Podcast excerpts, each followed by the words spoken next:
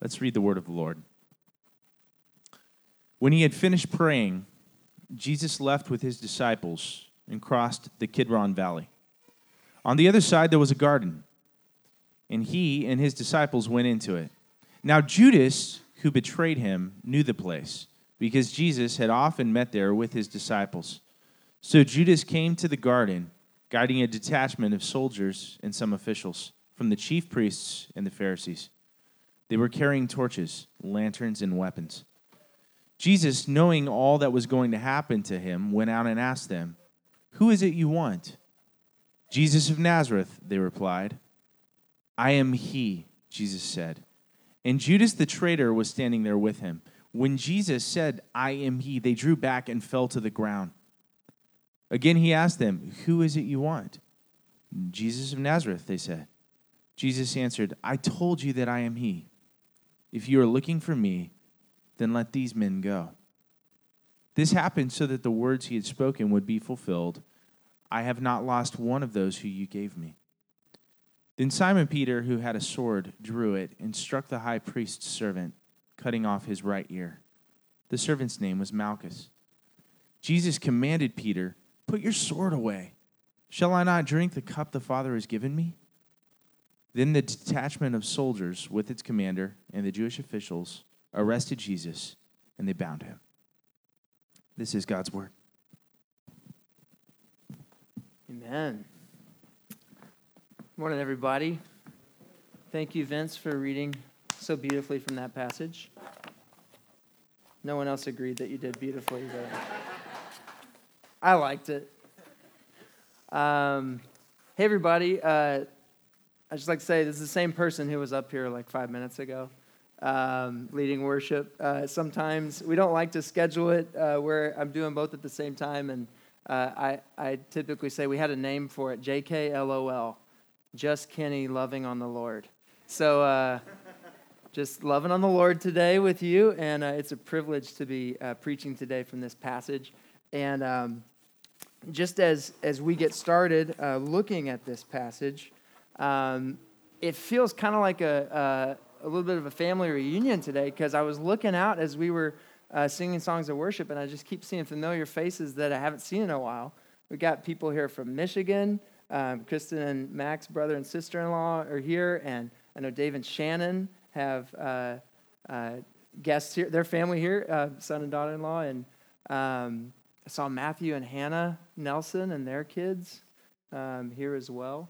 And I, I, don't see them here right now. But, anyways, um, it's, so, it's so good to have all of you with us, and, and a lot of other faces I don't recognize. Um, so, welcome.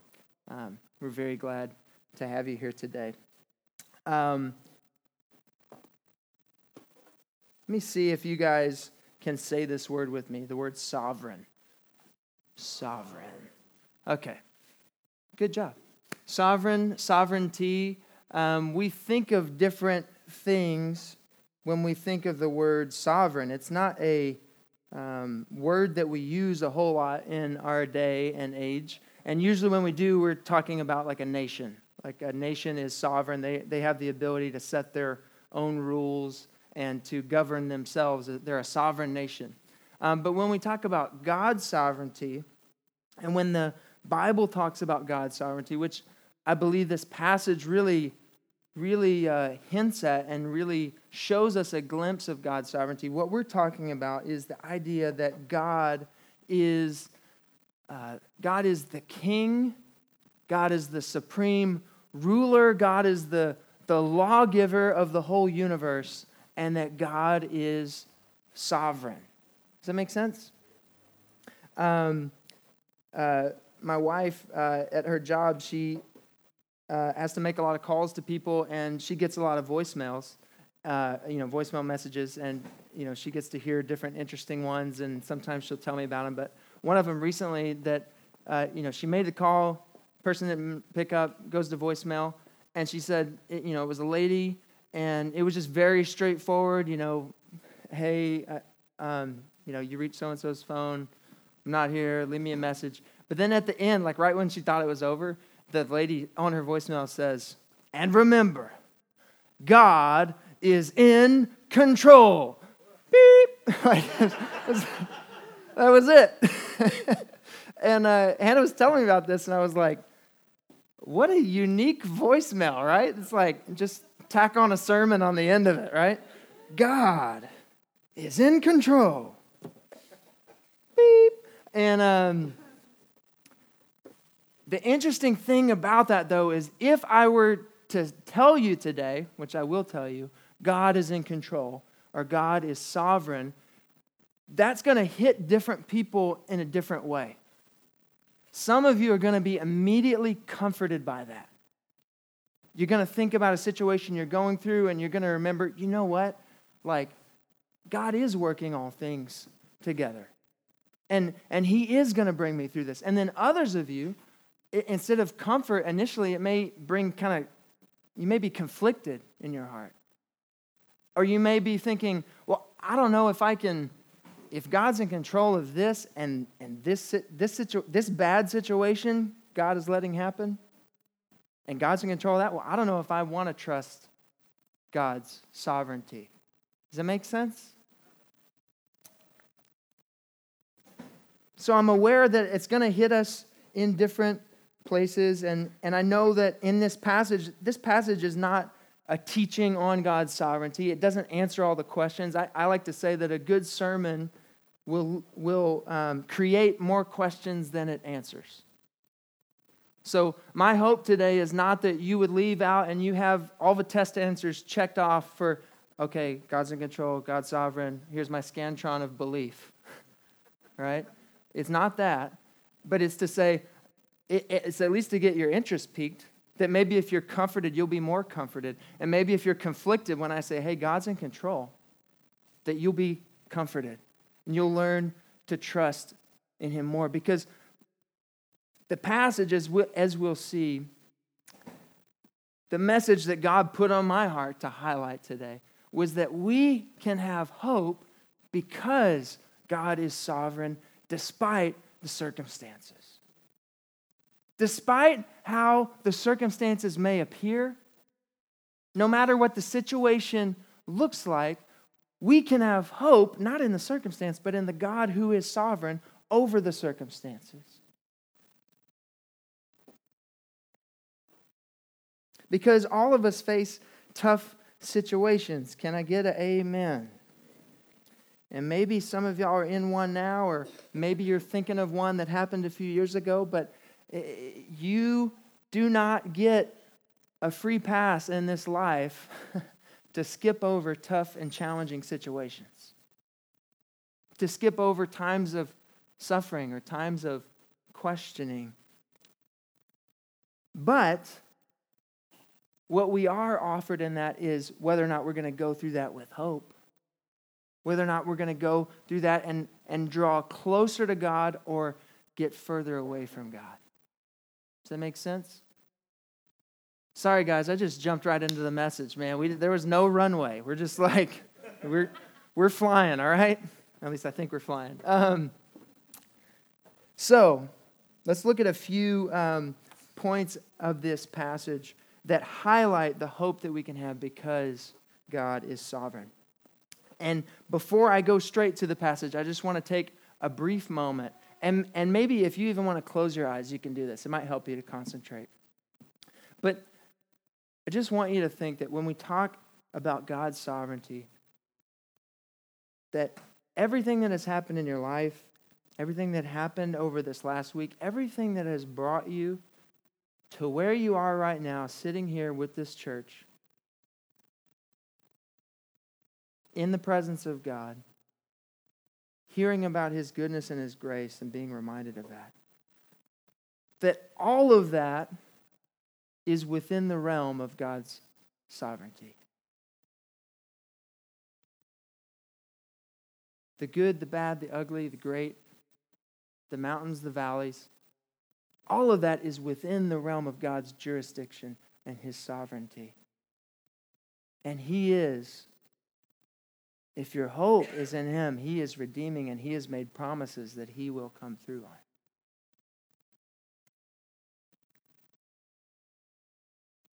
All right. Thanks for taking that moment with me. So, as we look at the passage today, I think one of the, the main things that comes to me is that there is irony in this passage.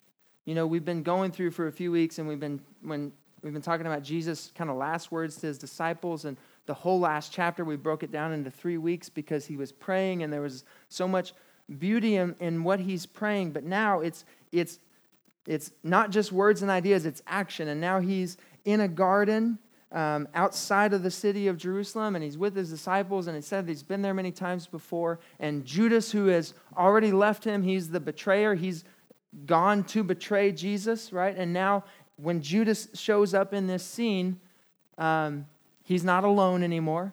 He's got uh, Roman soldiers with him. He's got uh, basically Jewish temple police with him. And he's got himself, which he was one of the 12, but now he is betraying Jesus.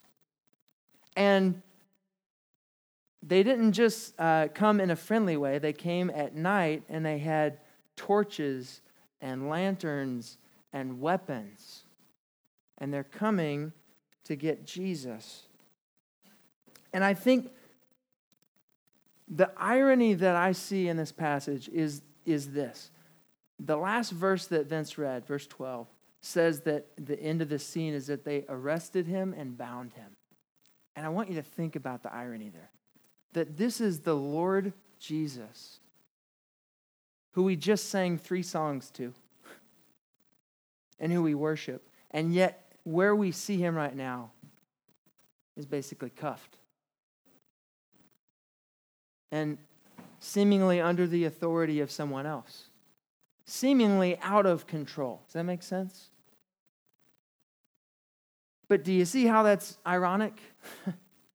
because as dire as that situation is, and, and, here's the thing it's okay to go over a passage that's, that's kind of dark because it points us to what we're celebrating this week, which is the hope we have on the other side of it. Amen? But the irony here is that God, who is in control, that, that God was in Christ, and that Christ is here, the one we worship, but here he is arrested and bound and led away to a trial that was basically a mockery that leads to his crucifixion and death.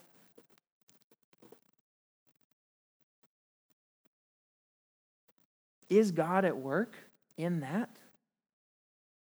Is that all right to ask? Is God at work in that? That's the irony because God is at work in that. Because regardless of how the situation appears at this moment, God is at work. And what you see in this passage is that Jesus is trusting that God is at work. Jesus is trusting. And actually, when you read it, you begin to wonder who's really in control here? Because there's a mob, and, and, depending on if you study it, there might have been as many as 200 people in this mob, maybe more right? Versus Jesus and 11 disciples in a garden. and uh, when they come up with torches and lanterns and swords, Jesus, verse 4, it says this Jesus, knowing all that was going to happen to him, went out and asked them, Who is it you want? Now, um, I don't know about you.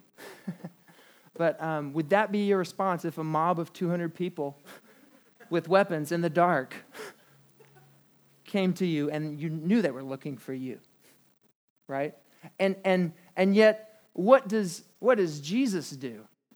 I had a situation happen. I didn't know if I was going to share this story, but this happened to me several years ago when I, I worked downtown and lived downtown, and our church at the time was downtown, like more downtown. And, um, and I left work one day and I was walking up by the old library, and um, I remember, you know, I was just just trying to go home, and next thing you know, I, I get right by the library, and a car pulls up and just opens the door, and this guy gets out of the car and just walks straight towards me. Be kind of like, you know, right? Except this guy was like six three, maybe. He had a good three or four inches on me, and he had a good hundred pounds on me, right? And and he just starts to say, I don't remember all that he said. Um, my memory is failing me. But he did say, identify yourself. And I was, and I tried to, you know, just ignore him and keep walking, but that did not happen. he gets closer. Identify yourself. The next thing I know, my arm is behind my back and I'm pushed up against the library wall. And this guy's telling, you know, I have to, I guess, identify myself. I don't have any option, right? And luckily, I'm, he, he he's doing, identify yourself. And he's like, Are you Matthew Henson? I just made up that name, but something like, He's like, Are you Matthew Henson? And I was like, No, I'm Kenny Lyles. and, and luckily, I'm left handed and my wallet's in my left pocket. And I pulled out my wallet. I'm Kenny Lyles, right? I identified myself, right? Then he lets me go and goes off to his car. And I never saw a badge. Um, I didn't know what was going on. I don't know if he's a bounty hunter. He just said as he was leaving, You fit the description of a fugitive. And then he got his car and left. And yeah. I don't have anything else there to say. I mean, uh, fit this. You guys can do a background check on me. Not, you could see it? Is that what you said? I could see it. Yeah, I could see the fugitive in you. Um, I say that all, to say this. Like, in that moment, I was shocked. I was bewildered. I was a little bit terrified. I knew, like, I knew cognitively I didn't do anything, right? but I didn't know what was going on. Now, here's Jesus with 200 people at night, or however many people you want to say, more than one, right? There's a mob of people at night coming towards him. And, and it, when it says he went out of the garden, it was not running away to get away from them, it was going towards them. And he said, Who is it that you want? I, I want you to see there that Jesus is not only testifying to who he is, he's doing the interrogation too. he's making them confess, Who did you come here for? Jesus of Nazareth is, I am he. And depending on, on how you say that, you know, it says that they fell back, that they drew back and, and fell to the ground. And some people say they're just amazed at, at, they're just flabbergasted that he would be so honest. And other people say that it's this show of God's power because that the words he used there echo the I am of the Old Testament. I am he. And then he makes him say it again. Who is it that you want? Jesus asks, Well, I told you I am He. and then he says this If you want me, then let these go. Who is in control in this situation? Who is he trusting in in this situation? Is that. But who does it look like in control in this situation? The mob, right? After all, they're the ones that led him away, arrested and bound.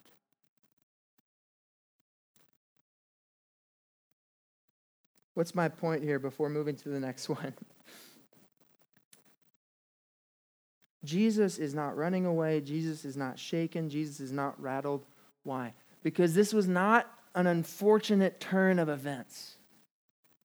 This was not an unforeseen catastrophe to Jesus. Jesus was not surprised by the cross. It may have seemed like this was unforeseen. It may have seemed like the, to the disciples around him, it may have seemed like this is spinning out of control. Who is in control here? What is happening? This is the one we've hoped on. It may seem out of control, but to Jesus, no, this is the hour that he came for.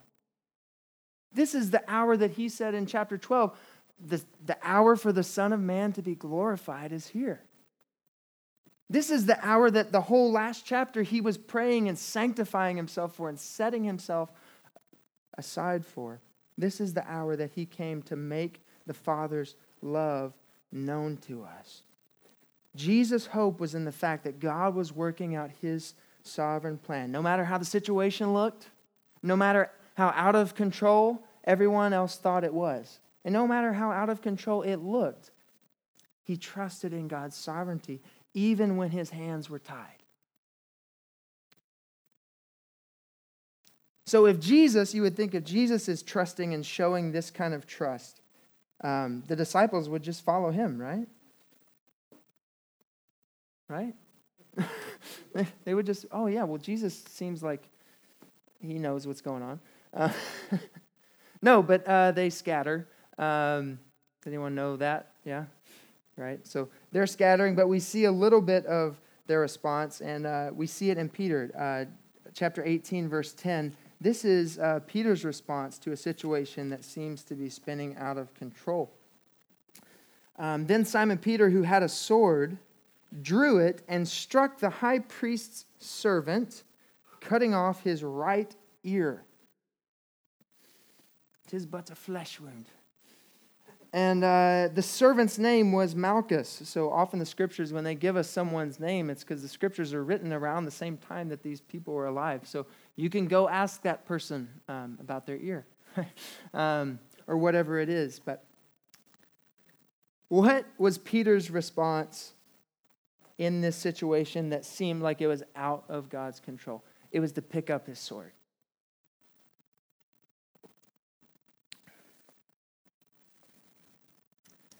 Peter picked up his sword. Put yourself in Peter's shoes with me, if you will. Jesus is the one you've been following for three years. Jesus is the one that your hope is in to set your people free from Roman oppression.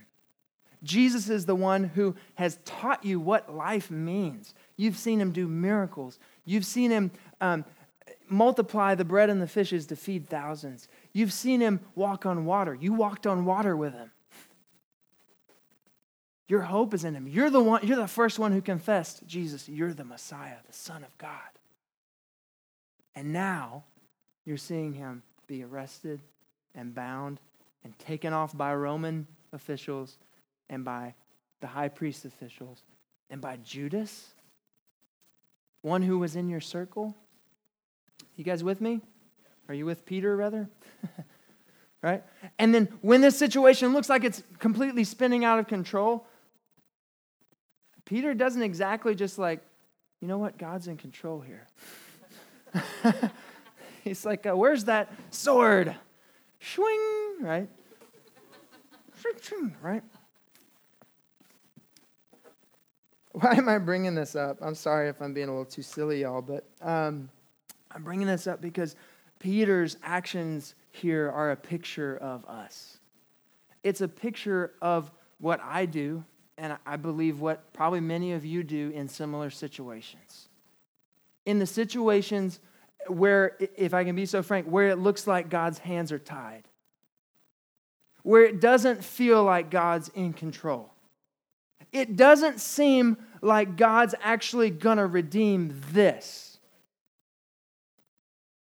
I don't know how he's going to work through this. And, and here's the thing I'm not trying to make light of what you're facing because we face real things.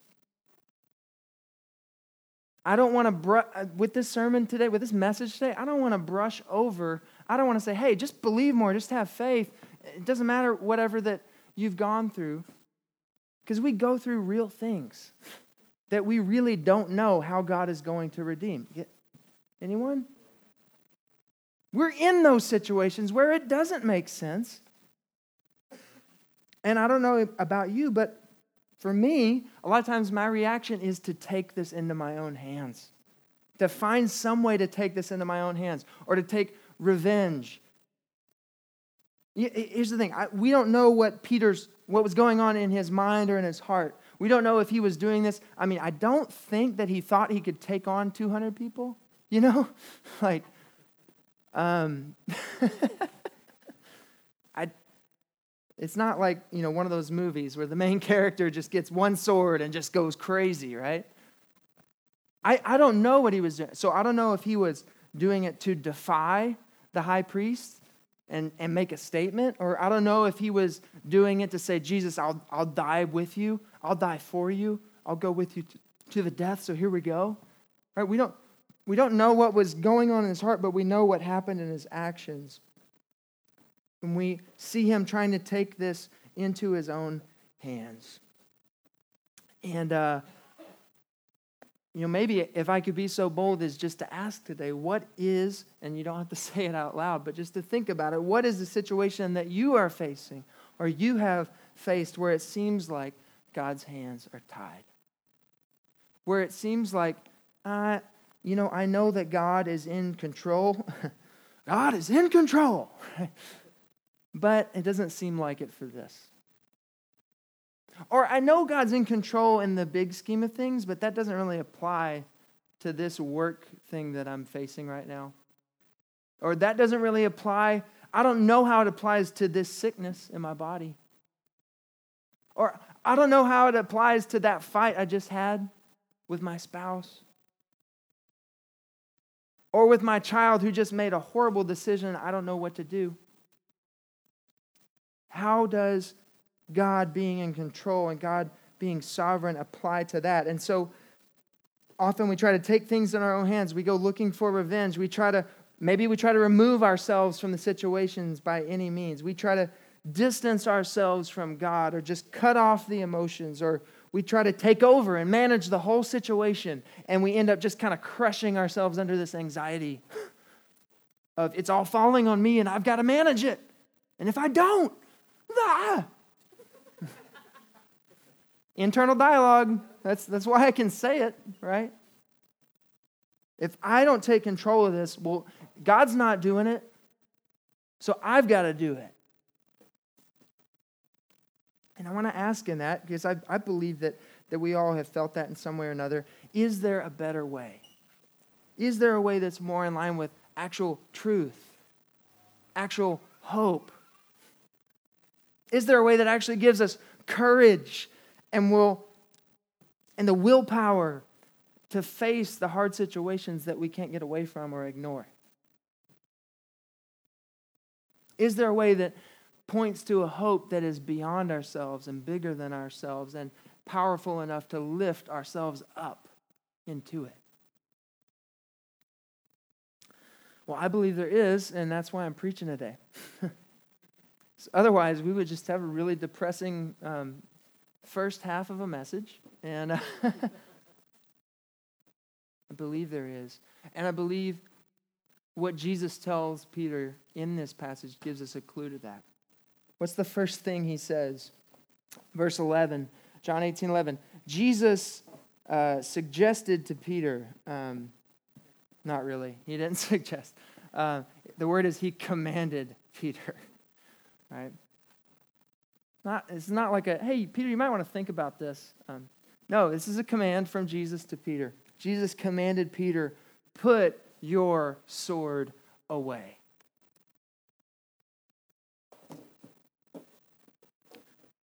Put your sword away. Can I tell you today, put your sword away? I'm not telling I'm not telling you to be lazy and apathetic. I'm not telling you to be fatalistic or deterministic. I'm just telling you what Jesus told Peter put your sword away. There's more at play here. There's things bigger than you can control going on and there's a hope within it, no matter how dark it seems. Put your sword away. Why?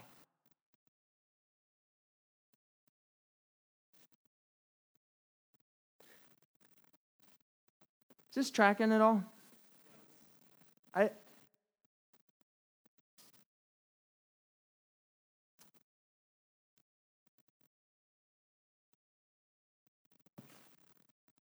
let me tell you something. I'm not interested in a faith that doesn't apply to my life where it hurts. I don't want that. Because if the faith I have doesn't apply to the things I don't understand, then it's no good.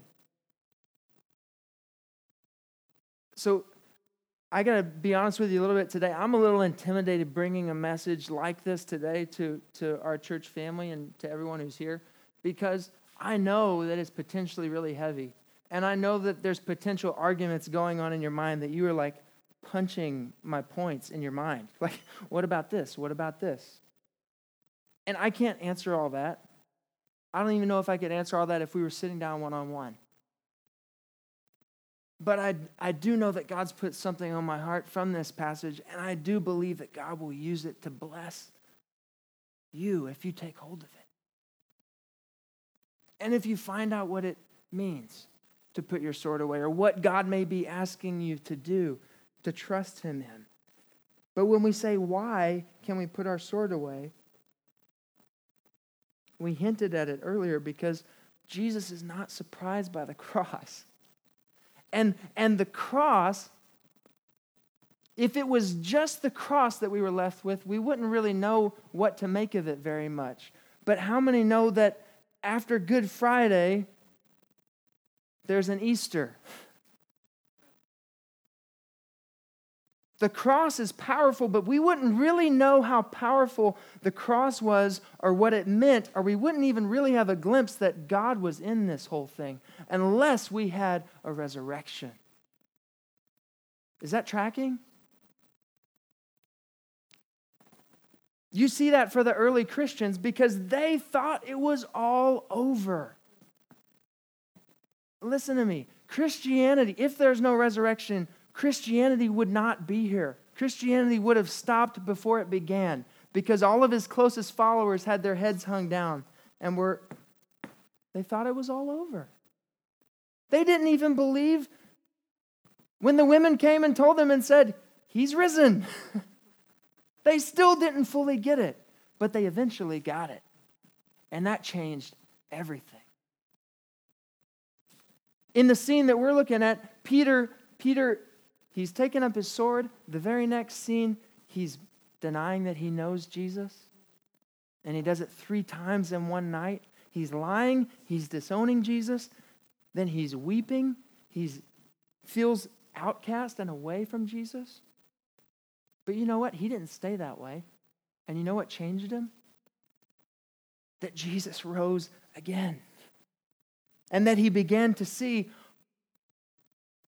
God was in this. This was not random. This was not out of God's control. This was not something that happened in God's world that he didn't know about. No, this was God was working through this to bring about his whole plan. Amen?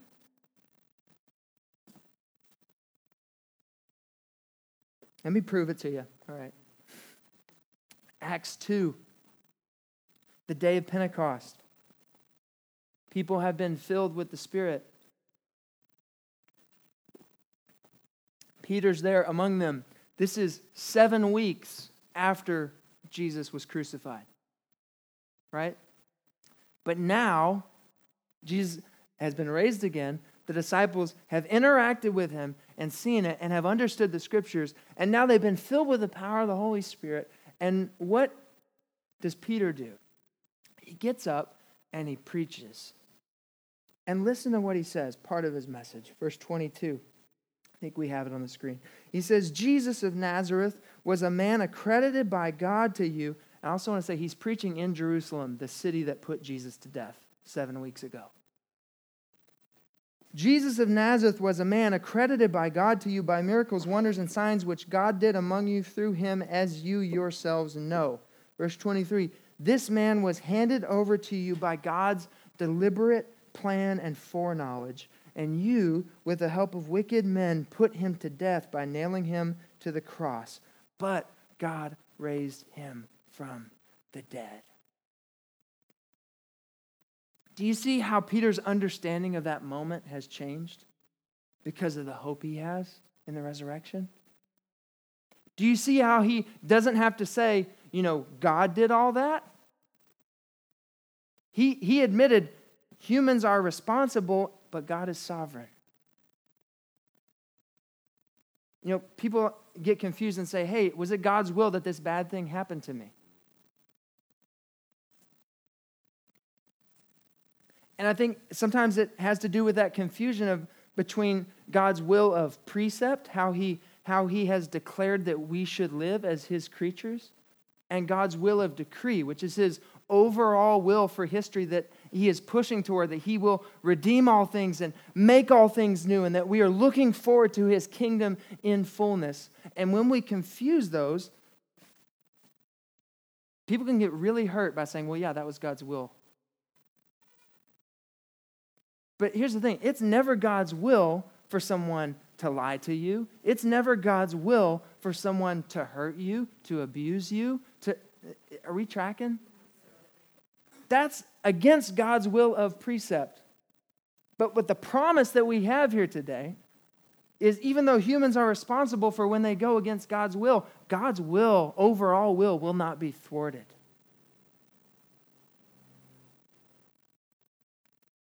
God, the way God has promised that things will be, will come to pass. The redemption that God has promised in your life is not dependent on anyone else but Him, and He keeps His promises. I hope that you hear that today as a word of comfort.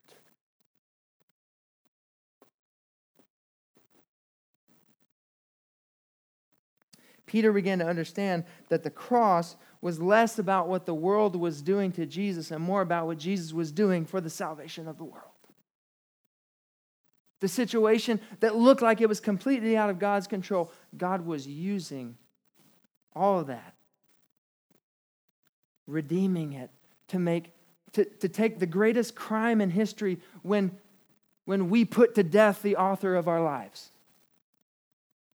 The greatest crime in history, and he made it the greatest rescue story in history, the greatest love story in history, the greatest hope of redemption in history. Are you hearing me today?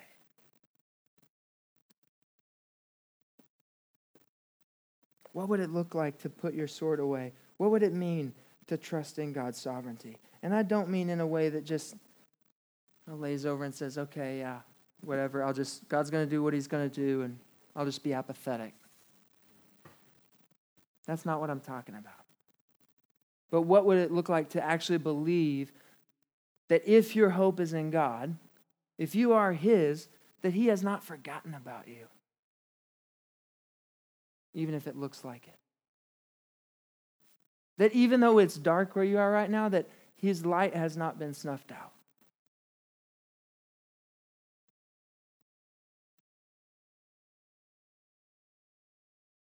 What would it look like? Earlier this week, or it might have been last week. I don't know when I was thinking about it, but I'm 32 right now, and I moved out here when I was about three days before I turned 22. So I've been in California for 10 years, over 10 years, and um, a lot has happened in that 10 years. Um, I got married a few years ago. That was great. and, um, you know, I didn't know any of you in here 10 years ago. Um, all sorts of things have happened.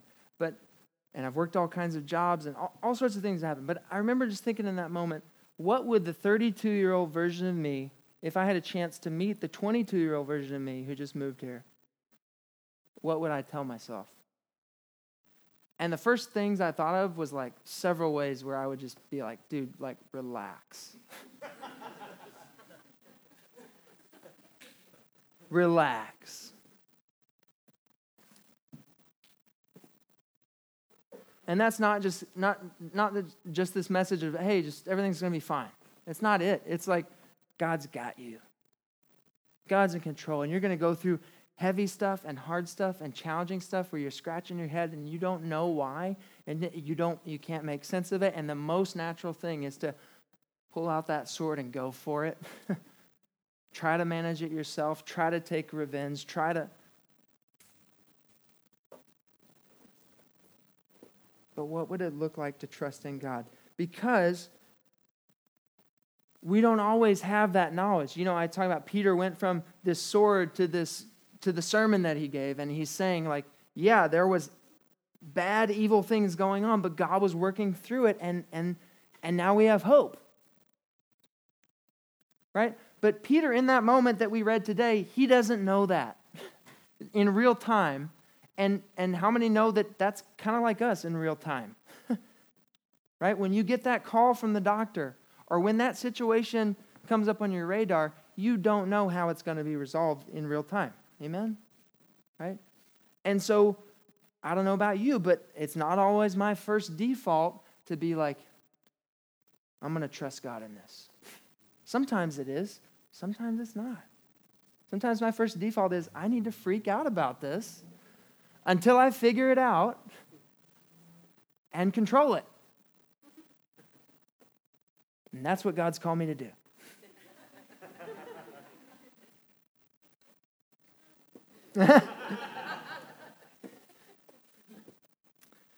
Just like Peter didn't perfectly trust that God was sovereign in the midst of this situation where it looks like God's hands are tied. Peter failed, and so do we. But if we fail, where is our hope?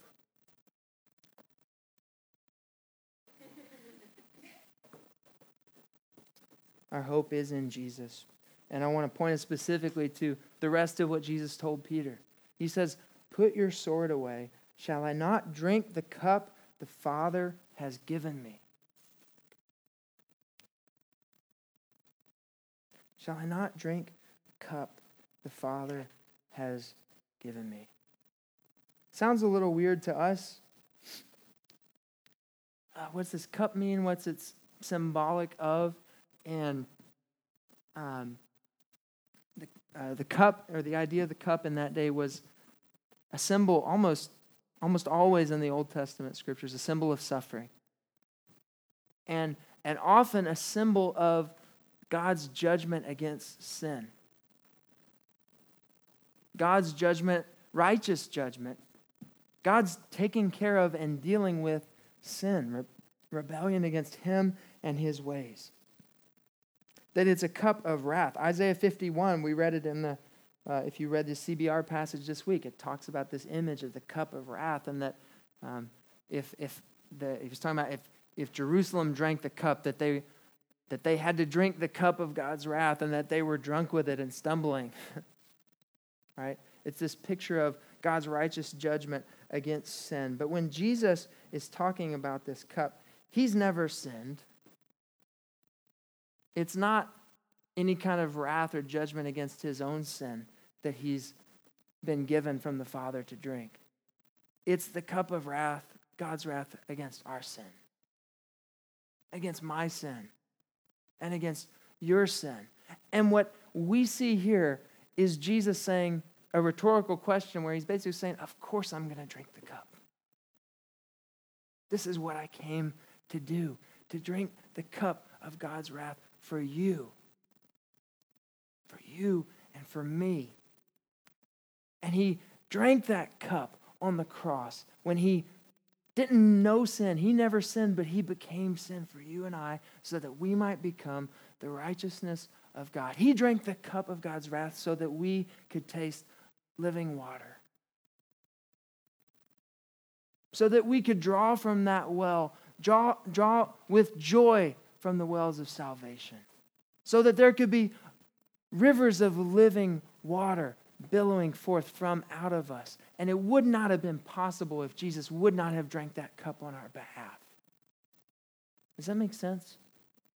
And so I can't always, we can't always, we can rarely make sense of the suffering that we face. But when our hope is in Jesus, when we when our trust is in him when we know that we are his when we have been adopted into the family of god as sons and daughters we know that when we face suffering it's not god pouring punishment on us for our sin because he took that punishment he drank the cup we know that no matter what he faced he went through that dark hour so that we could have life, so that we could have resurrection hope. And that's why, that's why Paul in 1 Corinthians 15, that's why he argues about the resurrection hope, because he says if there's not a resurrection, you don't have hope. Go home. you don't have hope. But there is. And so you have every hope. And I and and if anyone will be honest with me, the block is I'll believe in that hope for eternity, but I won't believe in it for Monday. Does that make sense? I'll believe in it for, yeah, that'll be good when I die. But I don't make that connection that, no, that's good for right now. That is the reality that I'm living in if I am a Christian. If I believe that Jesus rose again from the dead and has promised that for me, that is what I am saying I'm believing. That's what I'm singing about believing. That's what we're preaching about believing. But if we're not believing it Monday through Saturday, that's the breakdown. God is sovereign, even when it doesn't look like He is, even when it, bad things happen. It doesn't mean that bad things are good. No, bad things are still bad. But it does mean that God is redeeming for those. Hmm. Anyone with me today? He's redeeming. Romans 8. And we know that all things work together for the good of them that love God, who are the called according to his purpose. We know that that decree, that his will will prevail, that history is not just meaningless and headed towards nothing, that it is headed toward a glorious end. That every knee will bow and every tongue will confess that Jesus Christ is Lord to the glory of God the Father. And it is our great privilege to confess that now in hope and in faith. We've already, if you're here today and you and you have, if you are in Christ, that that kindling for that fire has already been placed in your heart. You've already tasted and seen what the kingdom of God is like, even if it's just a little bit. Imagine that in its completeness. That's what Jesus came to promise us, and if he didn't, he didn't promise us anything. I'm sorry if I'm being too frank.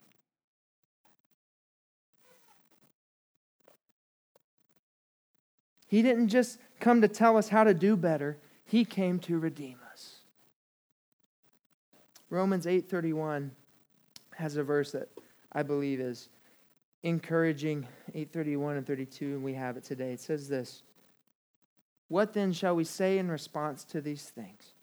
If God is for us, who can be against us? If the sovereign God and Lord of the universe is for you, who can be against you? What can come against you? What can separate you from his love? It goes on in verse 32 He who did not spare his own son, but gave him up for us all, how will he not also, along with him, graciously give us all? That no matter what we face, no matter what suffering we face, no matter what situation we face, God will give us everything we need to do everything He has called us to accomplish. And beyond that, He's given us hope that not even death can steal from us. Amen?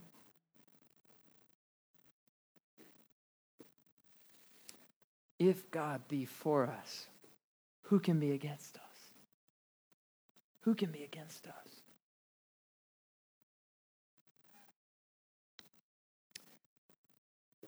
I realize today you may have more questions than I've given answers. And that's legitimate if that's the case. But I do know that we have hope. And I do know that when Christians feel like they are hopeless, it's just a feeling, it's not the truth. Because we have hope. We have hope the old adage I may not know what tomorrow holds, but I know who holds tomorrow. Hmm. All right, guys, I'm going to shut up. I'm going to say a word of prayer here in just a minute. But I invite you to imagine what, what it might mean for if God's inviting you today to put down your sword. Doesn't mean be lazy and not do anything. It doesn't mean don't make any choices or just use a magic eight ball. God, what should I do? Okay. No. We, we got to use our whatever wisdom we have, use counsel, all that stuff. But what does it look like to quit acting like I have control of the situation and start trusting that God's going to use this? God's, God's going to work this together for my good. And if you're here today and you haven't put your hope and your trust in Jesus Christ, I, I pray that that faith has been uh, awakened in you. And if it has, this same hope, this same promise that I'm talking about can be yours today in Jesus as you reach out to Him. Let's pray. Father, we thank you so much for uh, the privilege to be together to worship you, um, to be reminded of your goodness and your grace. And God, I thank you for uh, this passage today and, and what it represents, what it reminds us of. God, I thank you that, um, Jesus, that when you came, it was not just to show us how to do better, but it was actually to, to make to make us alive. Scripture says we once were dead in our sins, but now we have been made alive with Christ. That we should consider ourselves dead to sin, but alive to Christ. That we were crucified with Christ. And that now we live in Christ, and Christ lives in us. Lord, I just pray for those precious promises and those reminders of truth, God. I know that there's people here today that need to hear that. I know that we need that hope. We need that hope from you. So, Lord, I pray that you would do it. Holy Spirit, we invite you. Pray that you would move in the way that only you can, God. I pray that you would uh, move on the hearts of, of those who are here who may be may feel faith rising up in their lives. God, I pray that they would take that step of faith and reach out to you in prayer. And say, God, I want to know you. God, I want to be forgiven for my sin. I want to be clean. I want to be with you. I want to know this hope. God, I pray for those of us who profess and confess this hope, God, that we would be reminded of it in actuality, in reality, in our experience on our Monday mornings on our Thursday mornings, all of our mornings. Just pray that you would speak to us. Remind us, God. And God, I pray that as we take a few minutes to respond, we would remember the hope that we have in the resurrection and that that hope makes sense for today.